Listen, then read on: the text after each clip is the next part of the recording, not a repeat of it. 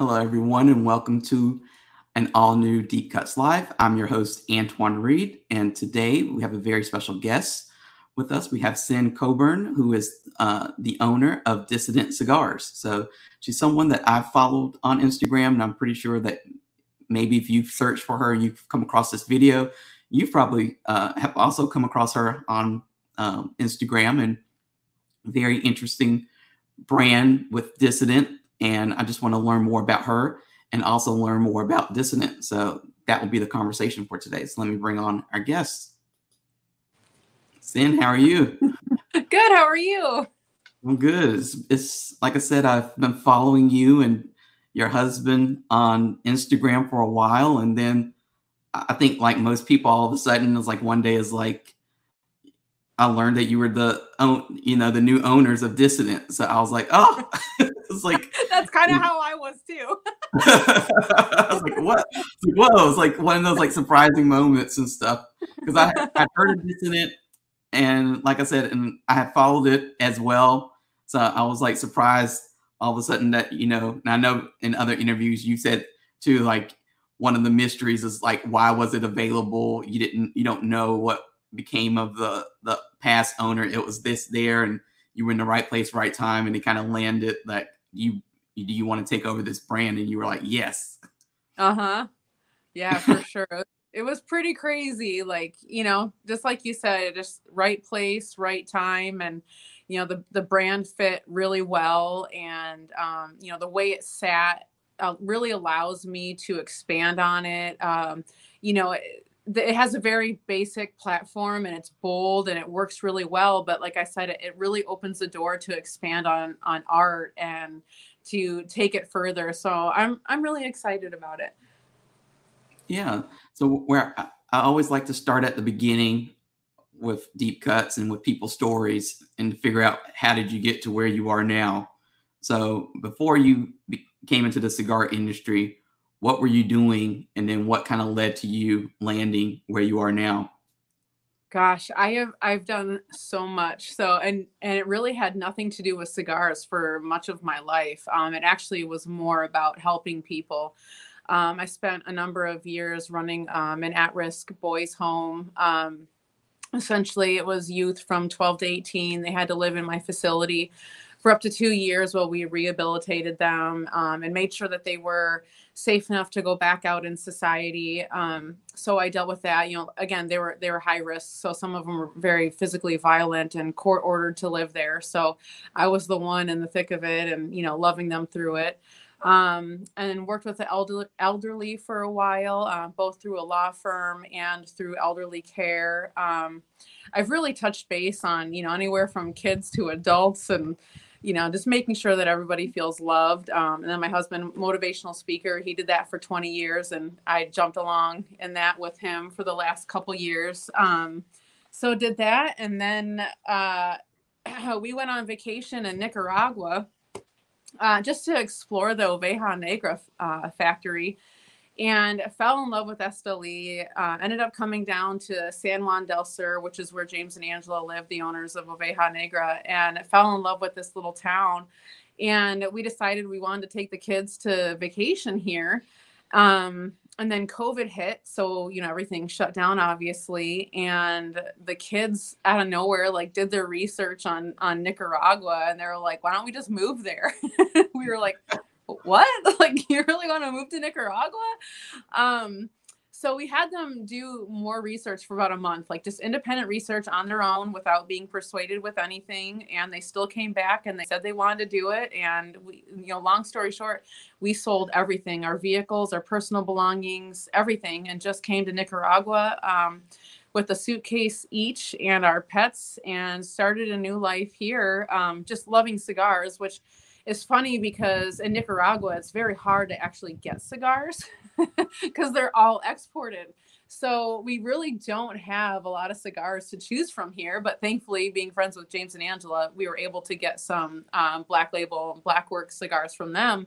But um, you know, it was more about the culture for us um, and being around this lifestyle that we fell in love with and before we knew it, like you said, um, Dissident became available and they asked us if we wanted to buy it. And it took about a week and figuring out whether this is something we wanted to do because as all you cigar lovers know this is not a cheap industry to be in and uh, we ultimately decided uh, yeah we're gonna do it so we jumped on board with that and um, we put motivational speaking to the side on a large scale because um, it used to be up to like 15,000 people that um, mainly Josh would speak to and sometimes myself. And you know that's that's very um, it's very exhausting because you know motivational speaking you're, you're speaking in front of all these people but it doesn't end when you walk off the stage because now people know who you are and they want to message you because you know so many people go through so much. And um, so yeah we decided to take a break from that but we didn't really stop doing that because we're just doing it in the cigar world now. You know, I get to travel and and do dissident stuff and and still help people just through cigar lounges and honestly on a more intimate one-on-one level, which to me is awesome. So yeah, so very long story sh- turned into short. That's that's how we're here and how we got into dissident. well, I was listening to some of your other interviews that you've done uh, basically this year. And I know, and one was really interesting because you were talking about like embracing negativity sometimes and how some people like they try to act like nothing bad or all these negative things like they just trying to ignore it as much as they could. And you were talking about the importance of sometimes acknowledging it in your life and then embracing it. Like could you talk a little bit about that? Because i think that's such even in a, in a business sense it's such an important thing to acknowledge and talk about that doesn't get spoken about a lot yeah a lot of people think that that you know like the negative is negative and it's such a bad thing and we need to ignore it and put band-aids on it and that's not life you know life is very much always about the negative as well and how can we grow to the fullest extent if we don't have errors in our life and and negative things that have happened which honestly in my opinion isn't negative. Nothing has been negative. I mean and i've been through so much you know especially with abuse and sexual assault and all that and being homeless and you know if i chose the path to say that that was negative then i would have fell down this deep dark hole. And i always did to some degree. I think everybody does. You know things hurt and that's okay. But what's really there is value and lessons and tools and it's in everything. It's literally in everything from death to you know to heartache to separations to um, homelessness to whatever you can whatever you go through there's always a lesson in that. And to me that's that's not negativity that's positivity because we need those lessons and we can't ignore them. They're just as valuable. So we have to take those we have to learn from them and we just have to move forward and and you know that's how we come the 110% versions of ourselves not the 80% versions of ourselves you know and 110% does not mean perfect it means that you're you're real you are so real and you choose to live your life to the fullest and be happy no matter what happens and what's thrown on your plate and I am a testament to so many things happening and so many things being thrown on my plate.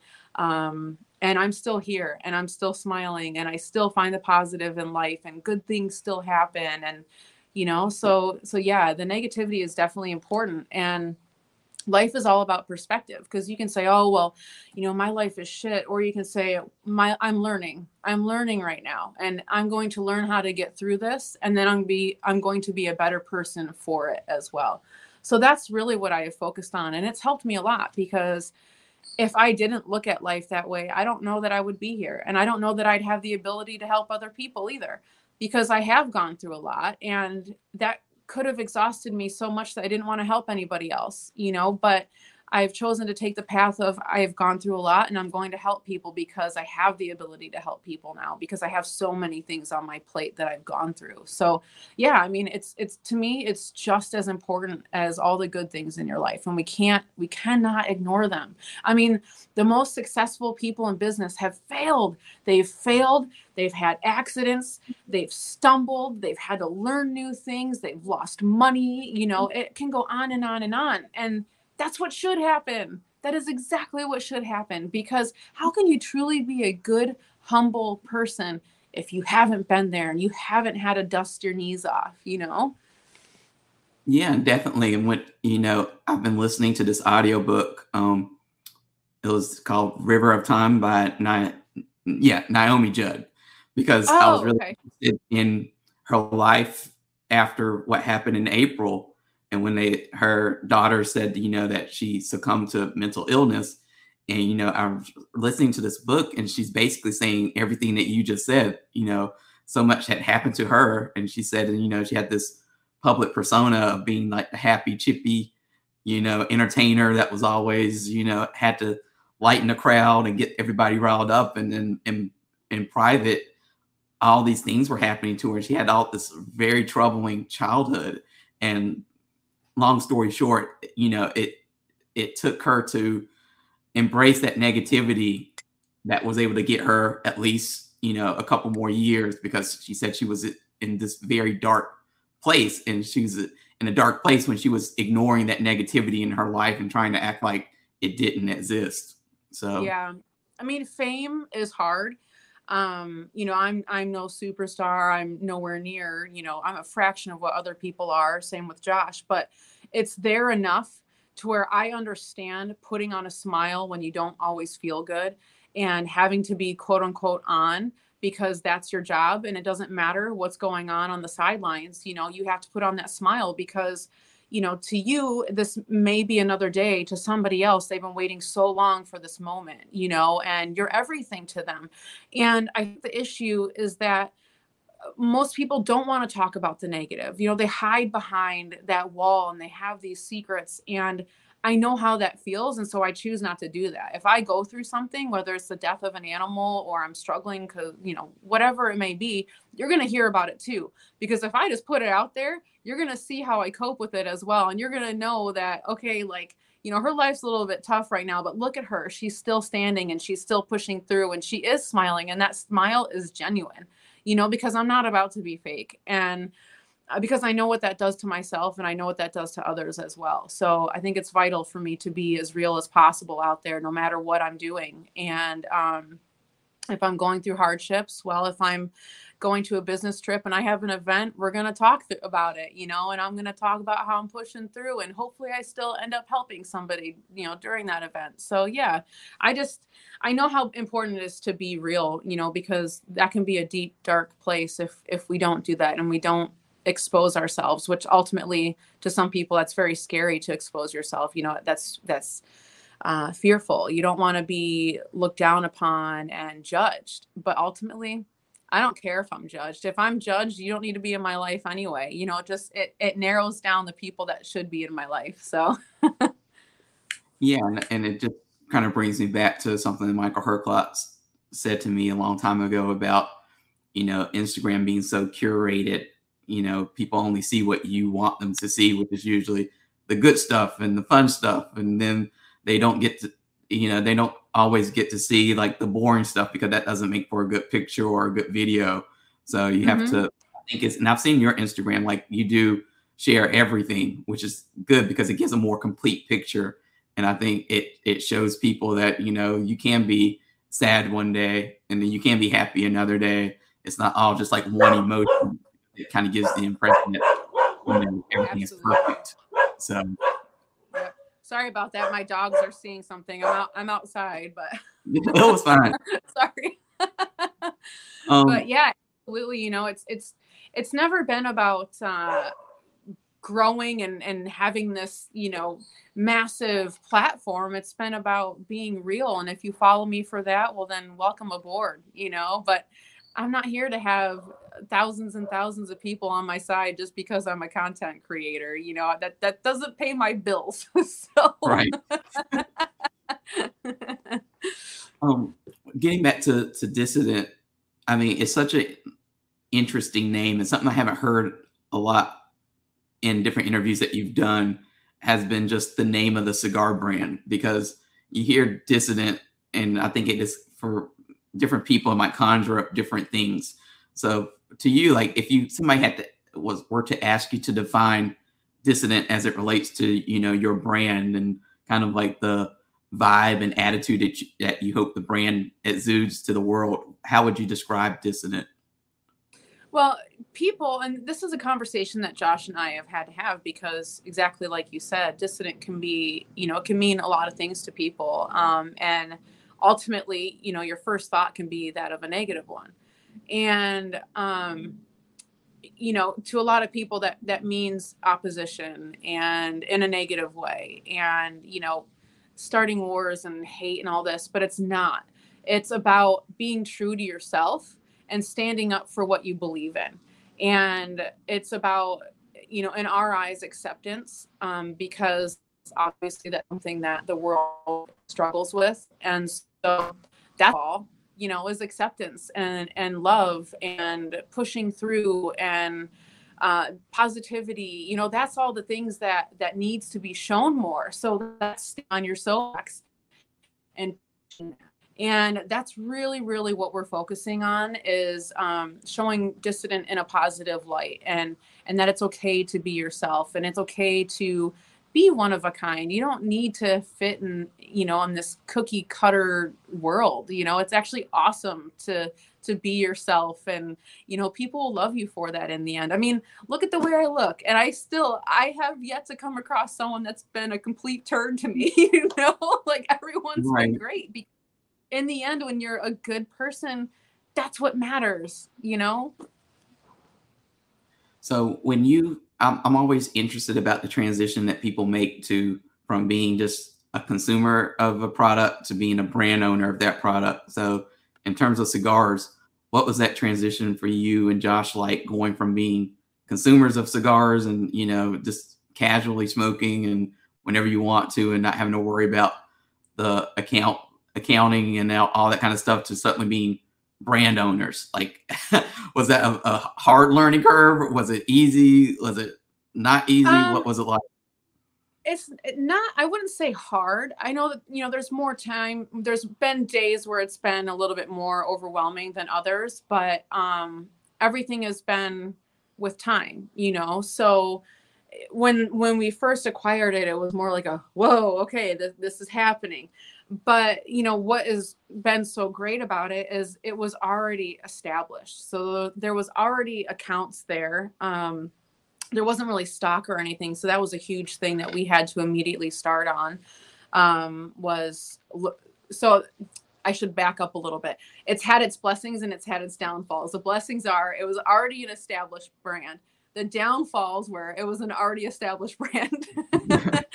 so it was great because we have these accounts, but the downfall was it wasn't a slow walk and learn, it was a run and learn. So that was probably the hardest part for us is there was no time to stumble and fall. You know, if there was mistakes made, it was immediately figuring it out and you know smoothing things over which thankfully there really hasn't been much of that um, but you know there's been some accounts lost prior to us that we're trying to get back um, and thankfully a lot of the the stock that was missing that was you know it's already back you know because that was the number one thing that we did um, and as far as money you know thankfully we have other jobs and I, if, if we didn't have that, I don't know that we would have jumped into this only because we're older. We have kids, you know, we have mouths to feed. Um, but thankfully, because we have other jobs, we, we chose to look at this like we know we're going to lose money and this is going to suck for a while. And it does suck, you know, but we know that through being genuine and good people and having great cigars, that's what's going to matter in the end. And we're just going to continue to grow. So, it can be stressful at times right now because I mean we're we're in the thick of it. We're at the start of it, but I mean we've already seen some numbers change, and you know people are excited about the brand. Um, everybody knows Dissident cigars are very good. They're made very well because they're coming out of Oveja Negra. Um, so it's just a matter of getting it there and shining the light on it that it absolutely deserves, you know. And I think we um, made a good choice in not changing anything. Um, because everything was wonderful to begin with. Uh, the only thing that did end up changing was the soapbox. It went from uh, to Sumatra, and that wasn't our choice. That was just due to availability. So that's been the only thing that's changed. And honestly, I think it changed for the better. I love the way the soapbox tastes now. Um, so yeah, it was taking these um, small batch cigars, putting them into the core line. So now the core line is bigger and now just focusing on getting more cigars out there, doing limited editions. Um, I'm going to be creating uh, Connecticut soon, and then doing these awesome lines of cigars that are going to be limited edition and and we really hope that um, people appreciate that and they see dissident for what it is and, and what it deserves to be. So uh, you know to answer your question shortly it's had its ups and downs but mostly ups. Um, and like i said earlier it's it's all about perspective. You know we can let this eat us alive. We can let it really get to us or we can you know say this this is our time for work and then we put a different hat on and we enjoy life on the weekends and we do things with our kids at night and you know that downtime is just as important to being a successful business as it is hustling and being in the thick of it and, and working extremely hard. You know people tend to forget that we need to love ourselves too and being a truly successful business owner also means taking care of yourself and giving yourself downtime and thanking yourself for all the hard work that you've done so we're definitely doing that as well to keep our sanity so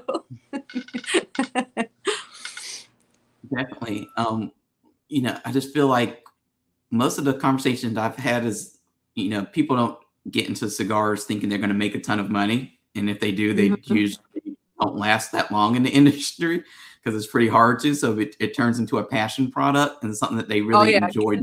Yeah. Is that, is that the case with you and Josh? Yeah, absolutely. Um, it's absolutely not about the money for us at all, and we've never been that way. Um, you know it, it's about making relationships and being able to break bread with people and learning you know we always talk about being the, the the, lowest person person on the totem pole.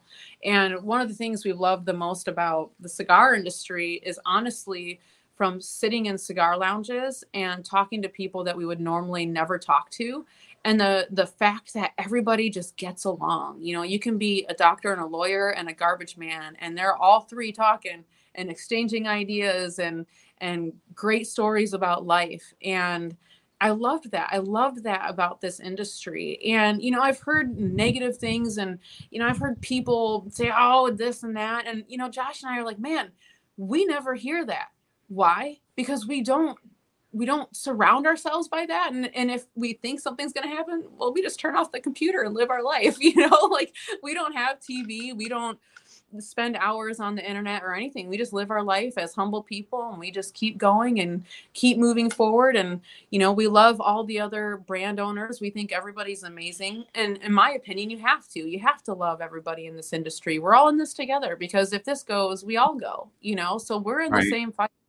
So it's important to us to just establish relationships and not worry about the money. We can't. We've never been those type of people. Like, we live in a third world country and you know we're fine with it it may from the outside look like we have this you know awesome life you know but no one realizes when you take cold showers and you're you know washing dishes with cold water and have a rusted out fridge and you know like there, there's things that go on behind the scenes that people don't realize that you know the, the way we choose to live our life and ultimately that's because we really focus on being humble and always being aware of what we have. And I know that um, just the way I am, if somebody is struggling, I will be the first one to help them. So, and I've always been that way. I'm like, I if if they're struggling, I will struggle with them because it's better than them struggling by themselves. So, if I see someone that's in a financial financial downfall, I'm going to do what I can to help them. If a family just went through, you know, a house fire, I'm going to be helping them. If there's, you know, our SOS, the animal um, nonprofit here, we are constantly giving back to them. You know, we just see opportunity in so many different places, and that's really what we focus on. And I'm a true believer that if you're a selfless person that gives on a humble level, not for anything in return, the universe has a way of uh, returning the favor in some way, no matter what that is. And so I feel that we live a very blessed life, and that doesn't mean monetarily. It's just in general. We've been very fortunate to meet a lot of older people. And honestly, the past few years, I give that a lot to to cigars and who we've met through cigars. So, I mean, that's just it's expanding now because we own this cigar company. So that's very exciting to me. Yeah, and I wanted to read you this comment that came on um, through Facebook. Um, from Nicole. Uh, she says, uh, "My husband has been through a lot, losing his young wife from breast breast cancer and his dad at the same time. He is sitting here smoking a block for being able to get out of the house for the first time in two years due to suffering from agoraphobia. His hard work, along with Joshua Coburn, he is making fantastic progress and learning trauma is not a death sentence. He wanted me to post this as well uh, as we are listening, and he does not have Facebook. So I just wanted to make sure that you you got that comment because it kind of goes along with what you were just saying, um, and how cigars also kind of help bring people together and and can you know just add to people's lives in a positive way that you don't always get to see. Like when I first came into the industry, I had a completely different perspective on cigars and stuff than what I do now 10 years uh you know into it. So um, mm-hmm. so I truly appreciate that. You know, just the fact that he, you know, he brought up, you know, going through traumas and stuff and you know it's it's been years since i've gone through the abuse that i have and i still struggle at times you know just because you know i'm this positive happy person does not mean that i don't struggle you know like that's real life like there are still times when i struggle and that is absolutely okay and the fact that he can pick up a cigar and just relax and he has found ways to push through that is so awesome. And if we're just that tiny little part of that, man, does that make me feel good. So thank you. I truly, truly appreciate that. Exactly. Um, you know, you were talking about Nicaragua, and I I thought was interesting when I was listening to your past interviews, and you were talking about how if you live in Nicaragua, it's so hard for you to get cigars, which is not something that most people think about because here in the U.S. we're told like you know Nicaragua's I think is uh, according to the Cigar Association of America is like the top cigar, you know, and but it's like because it's because we're here in America and you know so what is it having moved to Nicaragua? What can you tell us about living there and the cigar culture in general? there in Nicaragua? what is it like? Uh, cigar culture is not a thing. like, it's funny because if we go out to eat um, in town, like because this is such a small community, like a lot of the owners know who we are, and half the time we won't even bring cigars, but they will automatically bring out uh, like an ashtray and a lighter because they know that we smoke. And it cracks us up every time, but I love it because the people here are so wonderful and they try so hard to remember who you are and um you know like like your story and what you like and it is so awesome. And like i said there's not a cigar culture here. There's really not. There's most people do not smoke cigars um there are two places in town that sell cigars um and they're really not known it's not easy to get much of anything i mean oveja negra cigars are in the one uh, are in both of them actually um, and I think Roma Craft is in another because uh, that gentleman lives out here. Um, so you know, even though cigars are from here, that's not a culture. Um, many of the places, like the tobacco's grown uh, about four or five hours north of here, um, and you know where that plays in is you know the the Nicaraguans have been a part of the cigar industry for generations. And that's where that plays in you know like even at oveja negra the people that are rolling the cigars and bunching them um, they're third generation second generation you know that's been passed down forever in their families. And that's a vital way of life for them. And i think you know what a lot of people fail to see and this is such a big deal you know for the people that are trying to get cigars out of here and and want to put in all these laws and stuff they fail to see little things like you know, if you go to a tobacco field here, an entire community is waiting for say the Seco leaves to to be ready. Because you can't just have one two employees going through that field and picking those leaves. You have to have an entire community come together at the same time for the next couple days and pick those leaves when they are ready that's how you get good quality cigars is by getting good quality leaves and these people these communities wait the entire year just for these tobacco crops to be ready. And that feeds their family for so long. So, you know, and that's what Nicaragua is known for. Obviously, they're they're tobacco fields and they're wonderful. You know, it's it's prime soil. They're in these beautiful valleys surrounded by the mountains, which is exactly what tobacco needs. And these families thrive off of that. That is how they make a living. So that to me is really, really awesome because you are literally bringing jobs to families. And without cigar smokers, there's not going to be tobacco fields. And then that's going to go away and you know we have to fight for that we have to show people that you know this is actually a wonderful thing and you know people can hate that that don't understand cigars but i'm going to be right there fighting for it and showing people why it's so valuable and not only that we all have ways to cope with depression and anxiety and the things that we go through and for a lot of people that are into cigars it is 100% smoking a cigar it is taking that hour to yourself and just relaxing. It's talking to your friends. It's, you know, sitting on your porch and just going over things in your head. And that is so, so, so important. And, you know, one thing I learned from being here is uh, Nicaraguans take the time to do that, whether they smoke cigars or not man, four o'clock comes around and there is no more work. They are on the streets partying and they are grilling and they're grilling for everybody around them, for their neighbors and their family. And every weekend is a party. And it is so awesome to see because these people barely have anything and they don't care. They don't need everything. All they need is community and and people in their life, people that show love and helping one another and getting by. You know, they are absolutely happy with the little bit that they have. And I'm a firm believer that the more you have, the unhappier you are. You know, and that is so true here. And I've never seen it more than moving to Nicaragua. So, yeah, I mean, that's so went off base, but no, it's fine.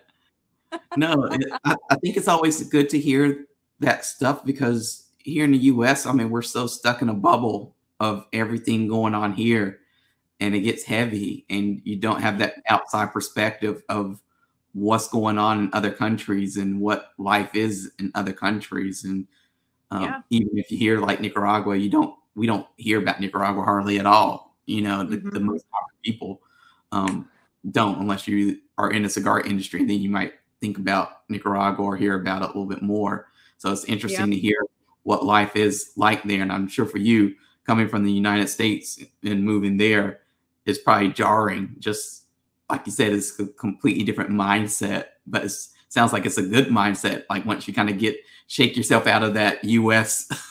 American yeah. kind of you know funk that we sometimes get in, and to yep. see like a, a different way of of living is probably kind of rejuvenating. I would think. It absolutely is. Yeah. Um, one of the first people we met, it was within a month or two of being here. It was a gentleman that worked at a little restaurant here in town. And he was like, Man, all you Americans, you just seem like there's a lot of depression in America and a lot of anxiety and a lot of health issues. And he's like, Why is that? And I was like, I don't know. and he's like, we don't have that. We don't have time for that here. We don't have things. We're too busy working hard. And it it like hit me like a ton of bricks and i'm like oh my gosh that is so true you know if you think about like how many celebrities kill themselves and i'm and you know people think well why would they do that they have everything well because everything is nothing it really is you know these people are working hard for the little bit that they have and ultimately they don't have things to cling on to except for themselves and the people around them the community. And they're happy because of it. They're not stuck in their house trying to enjoy these materialistic things. You know they're trying to like americans they try to find joy in the next mercedes and the you know the next big house and the next thing and having the greener yard and the perfect grass and there's no grass here man. People are growing gardens and food and you know like so it's been awesome and it's been awesome to hear perspective from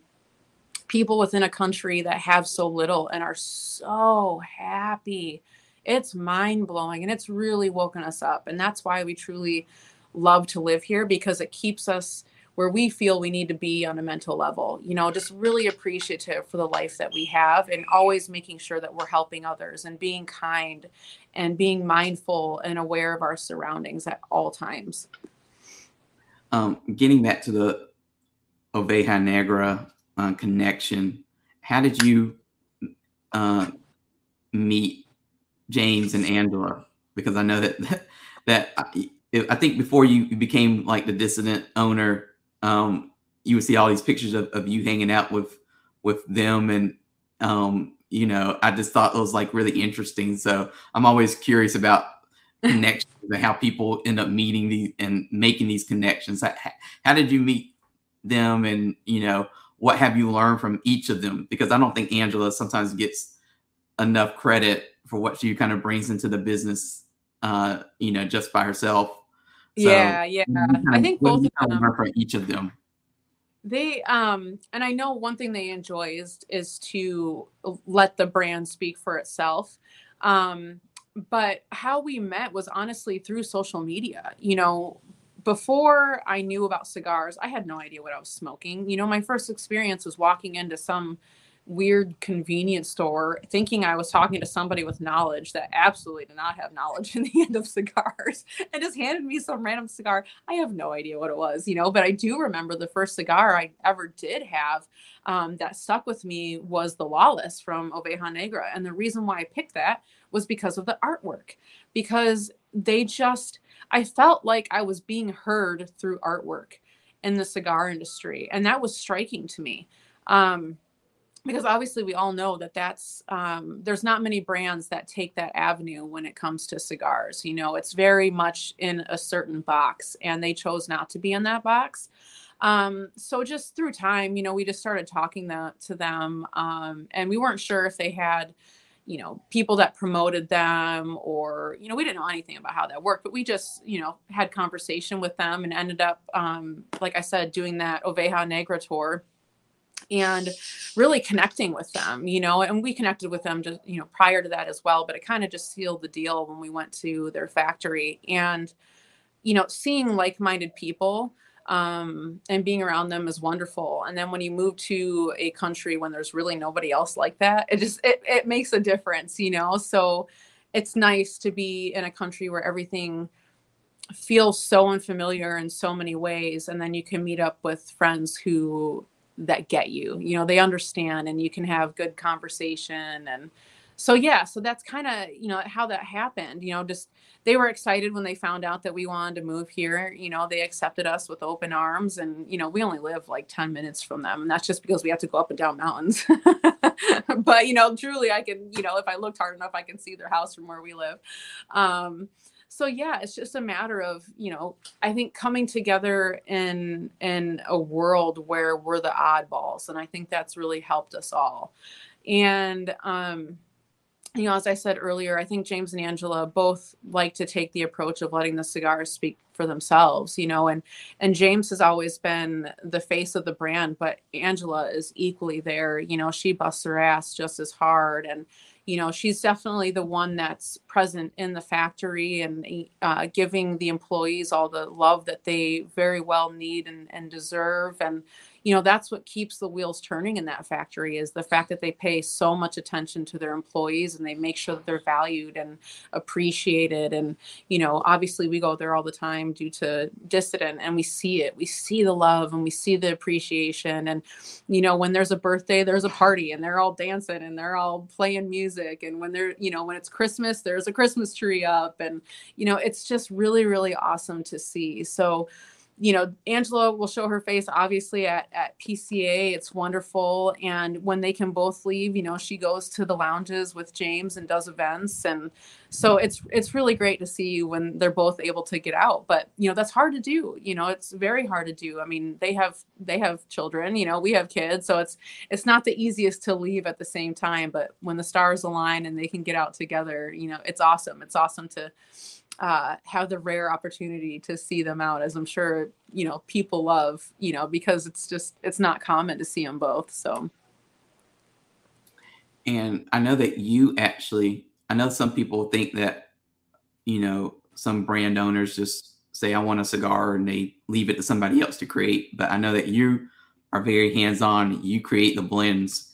You have so how did you learn about the blending process because even me, like I've gone to the Dominican Republic once or twice, and I remember them trying to get us to learn how to roll a cigar and how to blend. Like we got different cigars. I mean, pick out different tobaccos to like make our own special blend, and it was just like like I couldn't I can't even tell you now like how how it works. So the how did you learn that process and like what was the first cigar that you blended? Like what was that process like? Oh, well, it's still, it's absolutely still a process. You know, I'm still in the infant stages of that. Um, but what's wonderful is I have James to always lean on, you know, because I can think that something smokes really well and ultimately you know he could say ah, i don't know you know he knows by doing certain blends that say in three months it's actually going to turn this way and i don't know if it's going to be as good as it is now or you know. So it's amazing that i have him to lean on um, but the first cigar that i blended is actually the molotov. And um, which is the limited edition that that's going to be uh, available um, to order at pca uh, it should be done about a month after that. Uh, let me show people. what's that I said I'm going to actually show people while you're talking. oh yeah yeah yeah uh, what that looks it's like because it's very different. It's very different than what Dissident has ever done. it's like Yeah. crazy. this is it for those who, who are watching. And if you're not, you can go on YouTube and click on this video and see it. But go ahead and tell us about this this release. And like I said, the artwork itself is is personally what will make me pick it up because I always I'm a graphic designer first. I spent six years or so just doing graphic design uh, right out of college. So um, I'm always gravitating towards.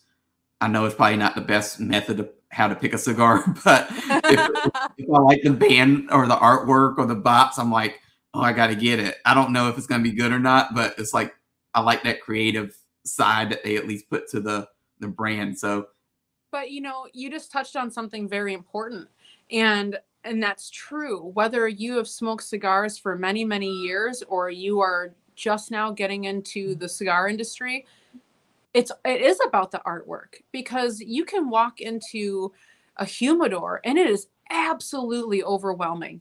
I mean there is just so many bands with so many colors and so many des- designs that where do you even put your eyes you know and i think that we we can all relate to certain cigars based on their their artwork. And it, just like i stated earlier you know with oveja negra i was drawn to that because they were one of the few that actually stepped outside of the box and chose to take that alternative route. So i think that is very very important to pay attention to how you're designing something. And you know with the molotov we it's hard to explain, but you know, Dissident was very much on the black, the red, and the white, and and that was it. You know, it was, it was a word, and there was no um, pictures or anything to it. And I'm like, well, damn, if I'm gonna make my first cigar, I'm gonna go completely off the wall, and might as well just slap my face on it and do a white box instead. And you know, so I just wanted to make sure that people understood that this is a new person behind this company um, and you're going to see edgy things come out from this while also sticking to that dissident vibe you know?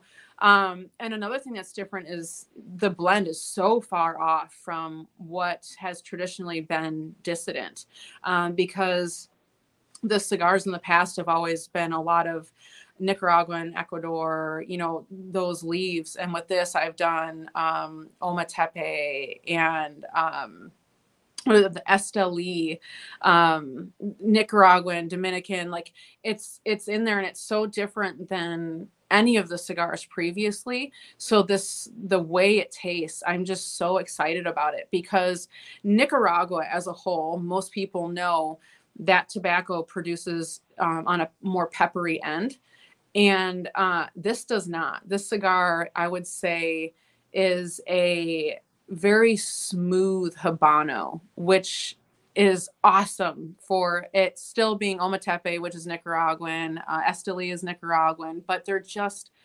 smooth blends. Uh, They're smooth tobaccos, and so I don't. I'm excited to see what people have to say about it because it's just so like far left from you know what dissident has been.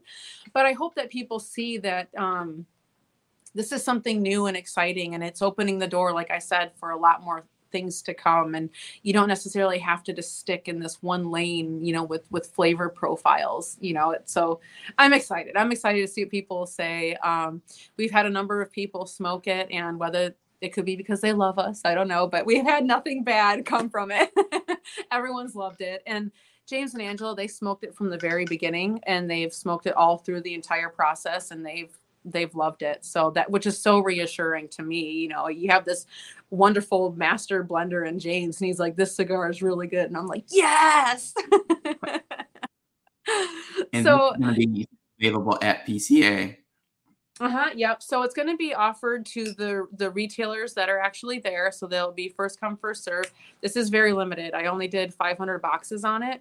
Um, but once PCA is done, obviously, like any any retailer, as long as they qualify, they can get this limited edition as well. So it's not just for PCA attendees. And is that a pigtail on the on the cigar, or is it like what what is going on with the cap?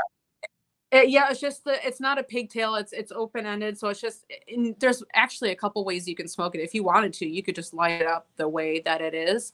Um, or you can just do your traditional cuts with it as well. So it's a Connecticut tip to it, and then it goes into uh, more of a Habano um, wrapper on it.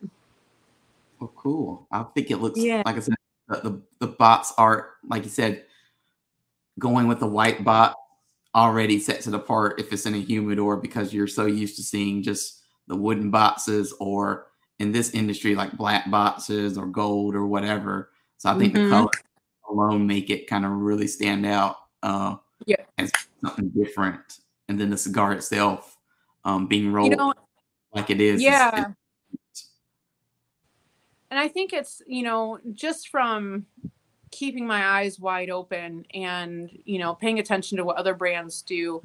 I have found that, you know, when I walk into a lounge, what attracts me is simple, you know, and, and Crux has been wonderful with that.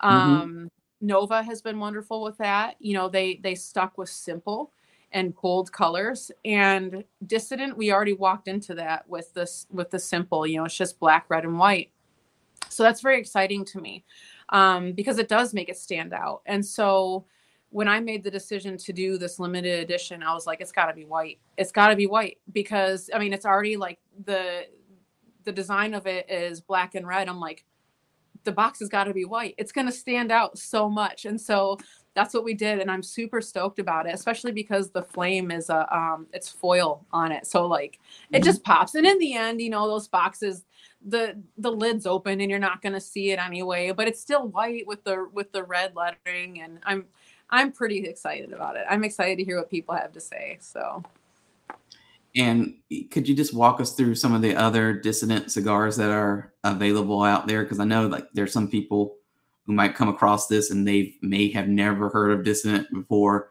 and they might be a little bit intimidated.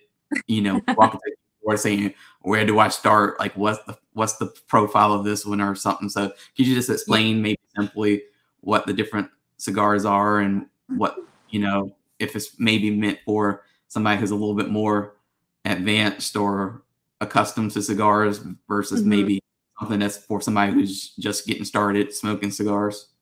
Yeah, so I'll start with the most mild, and that would be the Rave. Um, that's a box press, and it, it's bigger. Um, I've kind of put feelers out to see whether we should make that in a smaller Vitola as well. And honestly, we have gotten a lot of no's. People really, really like the size of that. Um, and I wouldn't even put it in the Connecticut category. It's mm. actually it's got a kick to it for being a Connecticut wrapper. Um, and so that's why I mentioned earlier that I wanted to blend a true Connecticut cigar because unfortunately, uh, Josh and I have a large following, um, and that following wasn't through cigars, but people now want to try cigars. Mm-hmm. And uh, all our cigars are like on the bolder end, and so it scares me because I'm like I don't want to push them away from you know loving cigars. So that's why it's important to to get a true Connecticut out there. But um, the first one on the lightest end would be the Rave. Um, and I would say a new cigar smoker could smoke it, but they probably only get about halfway through and they want to put it down. Um, just because it's bigger and it's a little bit bolder. I would put it more in the Habano category, even though it has a Connecticut wrapper. Um, Soapbox, that one is wonderful. That is by far one of my f- favorite cigars in the line. Um, it's Habano, full on flavor. It is just Oh my gosh, it is so good. Like whether you have it with coffee in the morning or with whiskey at night, it's just perfect. Like there is nothing bad to be said about that cigar. Um, so that would be the next one. And then after that is the block, which actually smokes smoother than um, the soapbox, but that has a Maduro wrapper on it. Um, and that's what I'm smoking right now but I could smoke this. Like I could have three of these in a row and I'm never going to be affected by it. It's a wonderful, smooth cigar. Um, and I would say if you like your coffee black and you like to drink your whiskey neat, you could probably jump right into a block and be okay. I I'd be safe to say that. Um, and then after the block, you have your your rant and your tirade, which to me, um, those are hard for me to smoke. They're both uh, smaller vitolas, which in my opinion is good because I'm just like, oh, this is my last one and only one for the day for both of those. So they're definitely Maduros. You know, they have that full uh, Nicaraguan filler. Um, I believe one also has Ecuadorian in it. Uh, so definitely the strongest. And then there's also the home which that one was a limited release. So that one was uh, 2019, and then they came out with a 2020 and a 2021. And I smoked my first 2019 a few weeks ago at uh, Tinderbox in Haverford. And they gave me that 2019, and I couldn't believe that was the same cigar as the 21. I mean, it aged so smoothly, and I was able to smoke the whole thing because if I pick up a 21, it just kicks my ass. I, I can't, I can't do it. I can get about halfway through and I am done with that cigar. So uh, you'll see the 21s and the 20s and the 19s still floating around. Um, so yeah, that's those cigars. And um, we put a hold on the home. It's not going away. That's been a fan favorite for many years. Um, but I wanted to focus on this LE. I thought that was important just because, you know, I'm a new owner and I want to show what I'm capable of. Um, but the home will definitely be coming back out and it'll probably be by next year. So probably not a 22, but you'll see it. You'll see a 23 on that one.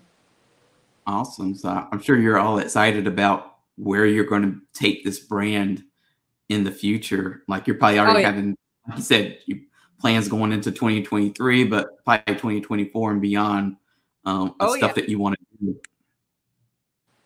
My my brain is definitely faster than the abilities to make these cigars. So it's like I have I mean I have like already about five ideas and i'm like man that's putting me definitely into 24 by the time these mm-hmm. come out and beyond you know because you know just producing the the connecticut alone you know if i blend it which will probably be um, as soon as we get back from pca you're not going to be seeing that for another three four months you know?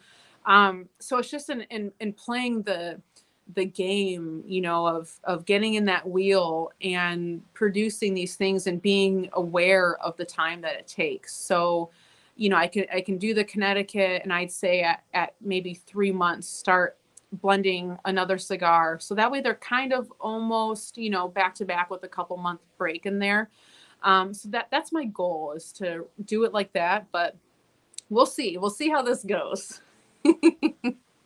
at, at, this point in the show, I usually like to turn it into a, little bit of an advice uh, column type thing. But I know you gave people a lot of good advice opening the show, so hopefully none of that uh, overlaps. But um, usually, the first question I like to ask people is, uh, "What's your why?" So, what motivates you to do what you do? It's truthfully to prove to myself that I can and to prove to other people that they can as well. Because those that have followed me for a long time know that I have been in uh, multiple abusive relationships. My childhood was not the greatest. I was homeless with my kids at one point, trying to escape abuse. I have been witness to suicides, um, sexual abuse. You know, I've I've been through the gamut of things. I've lived in shelters. um, you know, all trying to escape terrible things and learn and be a single mom. Um, and I succeeded. And I wasn't a failure for any of the things that I went through. I was a student learning all these things and I succeeded. And somehow, even as a single mom, making just I figured out how to save money. I figured out how to not rely on child support. I figured out how to be there for my kids. I figured out how to learn and quickly go from the bottom of the barrel at my job all the way up to running an entire facility. I have absolutely pushed myself in every way possible while also hardest to love on myself need to be unique and to be who I am, not conform to society because I refuse to do that. I don't know why. I am I am just one of those people that if you tell me not to do something, I'm going to do it. So um and it's all because I just feel that it is so necessary, especially now we're in to make sure that you are authentic and who you are and to realize that it is okay to be who you are. It is okay to be in the skin that you're in, to be the color that you are, to love who you do, to be in the profession that you are, to believe in the things that you believe. To accept the people around you for not having those same beliefs. That is so important. That is what makes us who we are. And so, you know, I look back at my life and I, I see all these things that I've gone through, and it just amazes me. And it makes me so proud of myself because. And I'm still doing it. And you know what? There's still going to be failures. And that is okay. I'm going to cry. I'm going to stumble. I'm going to lose things and I'm going to succeed. And even failure is succeeding in some way. And I think that is so important for people to understand. And if I am making people understand that, then I've reached my goal because it's not about the money. It's about reaching people and and getting them to understand their full potential and that if I can do it, well you sure as hell can do it too because god damn it, I've been through so much and I have figured it out and we just have to find it within ourselves to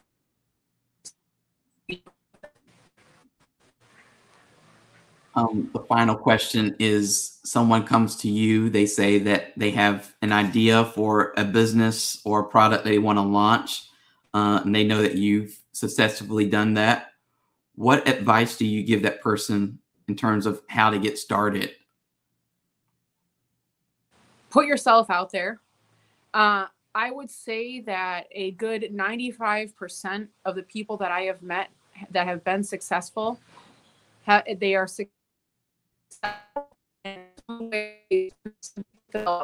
the most vulnerable have said things like, I don't understand, please explain. They have, um, if they failed at something or made a mistake, they openly say, I made this mistake. It was me that did this. I'm the one in this job that created this. And I'm sorry. Please show me a better way. To be vulnerable like that and admit to our faults that goes a very, very long way. And people are so scared of doing that. And it's hard for me to understand that because I have not lived that way in so long. Once you reach that point, you realize what success is because the people that you surround yourself with are so willing to help you when you're honest and you're vulnerable.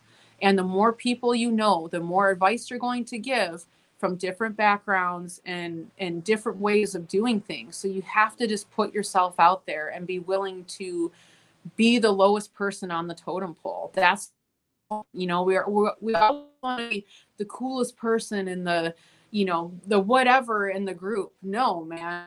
Put sure you're the one you find a way to rise up. And that to me is hugely important and that's how you grow success well, thank you so much for coming on today. Um, before you go, I want you to give people a rundown of the different social media or websites they need to know uh, in order to follow you and to follow Dissident. Yeah, so the main one I would you know, Instagram, You can find me at Cynn Coburn, C Y N N C O B U R N on Instagram. Same thing for Facebook. Um, for Dissident, it's Dissident Cigars underscore official. Um, you can learn about Dissident Cigars by going to the Oveja Negra website. Um, and that's really the extent of it. Uh, Joshua Coburn, you can find him on Instagram as well. Uh, but it's very simple, it's very easy to find. Um, and if anybody has any questions, if they can't find Dissident in their local lounge, um, just hit us up personally. You know, we will absolutely message you back. We're not we're not strangers. We're not people that aren't gonna talk to you. You know, we want to be there for people and to make sure that they know that we're available to them. So we're absolutely open to messages and to helping people in, in any way, even if that's just figuring out where dissident cigars are.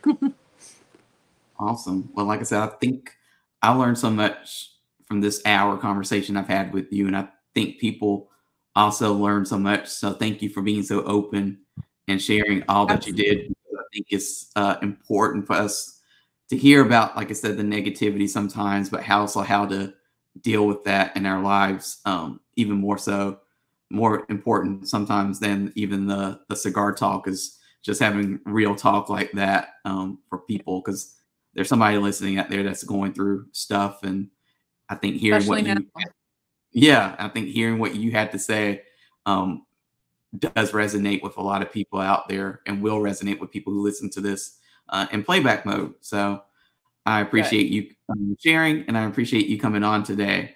Uh, and I'm looking yeah. forward to seeing you in the Oveja Negra team at uh, PCA a. And well, it's not even a couple, it's like a week or so from, uh, now. So over over. Yeah. So you all very uh-huh. soon in Vegas. Uh, but yep. thank you for coming on. And like I said, hopefully we'll have to have you back on again. And now we will now that we have all the intro stuff out of the way, we can get into some other uh, stuff. I know you you run a whole bunch of other companies and brands, so there's a lot to talk oh. about. I'm sure that we can obviously get in, uh, fit into an hour. So we'll have to have you back on to talk about some of that stuff in the future. Yeah, absolutely. I'd love to. Um, for those people who are watching on Facebook or YouTube or Twitter, Make sure you hit that like button or subscribe button to be notified anytime we um, produce new content. Also, if you're listening to this on any of the um, podcasting platforms, uh, hit the subscribe button, hit the notification button, and also hit leave a review to let us know what you like from this episode or what uh, ways we can improve. Any feedback is always appreciated. Um, I want to thank you all for watching, and I want to thank our guests again for coming on. And uh, we have another show. Actually, it was a uh, a last minute addition to this week. So we have uh, another strong female figure. We have Lisette Perez Carrillo from EP Carrillo yeah. on Thursday. So uh, that will be another exciting show for those of you who are watching live. You can put that on your calendar for Thursday at 5:30. And uh, if you miss any part of this episode, it will be on deepcutslive.com. It's also on YouTube, and like I said, the audio is on uh, all the podcasting, or will be by the end of tonight, hopefully uh, on all the podcasting platforms. So thank you for watching and thank you, Sin, again for coming on. And I look forward to seeing you in uh, in person and off a screen. Uh, and uh, I want to uh, until next time, everybody. Have a good night.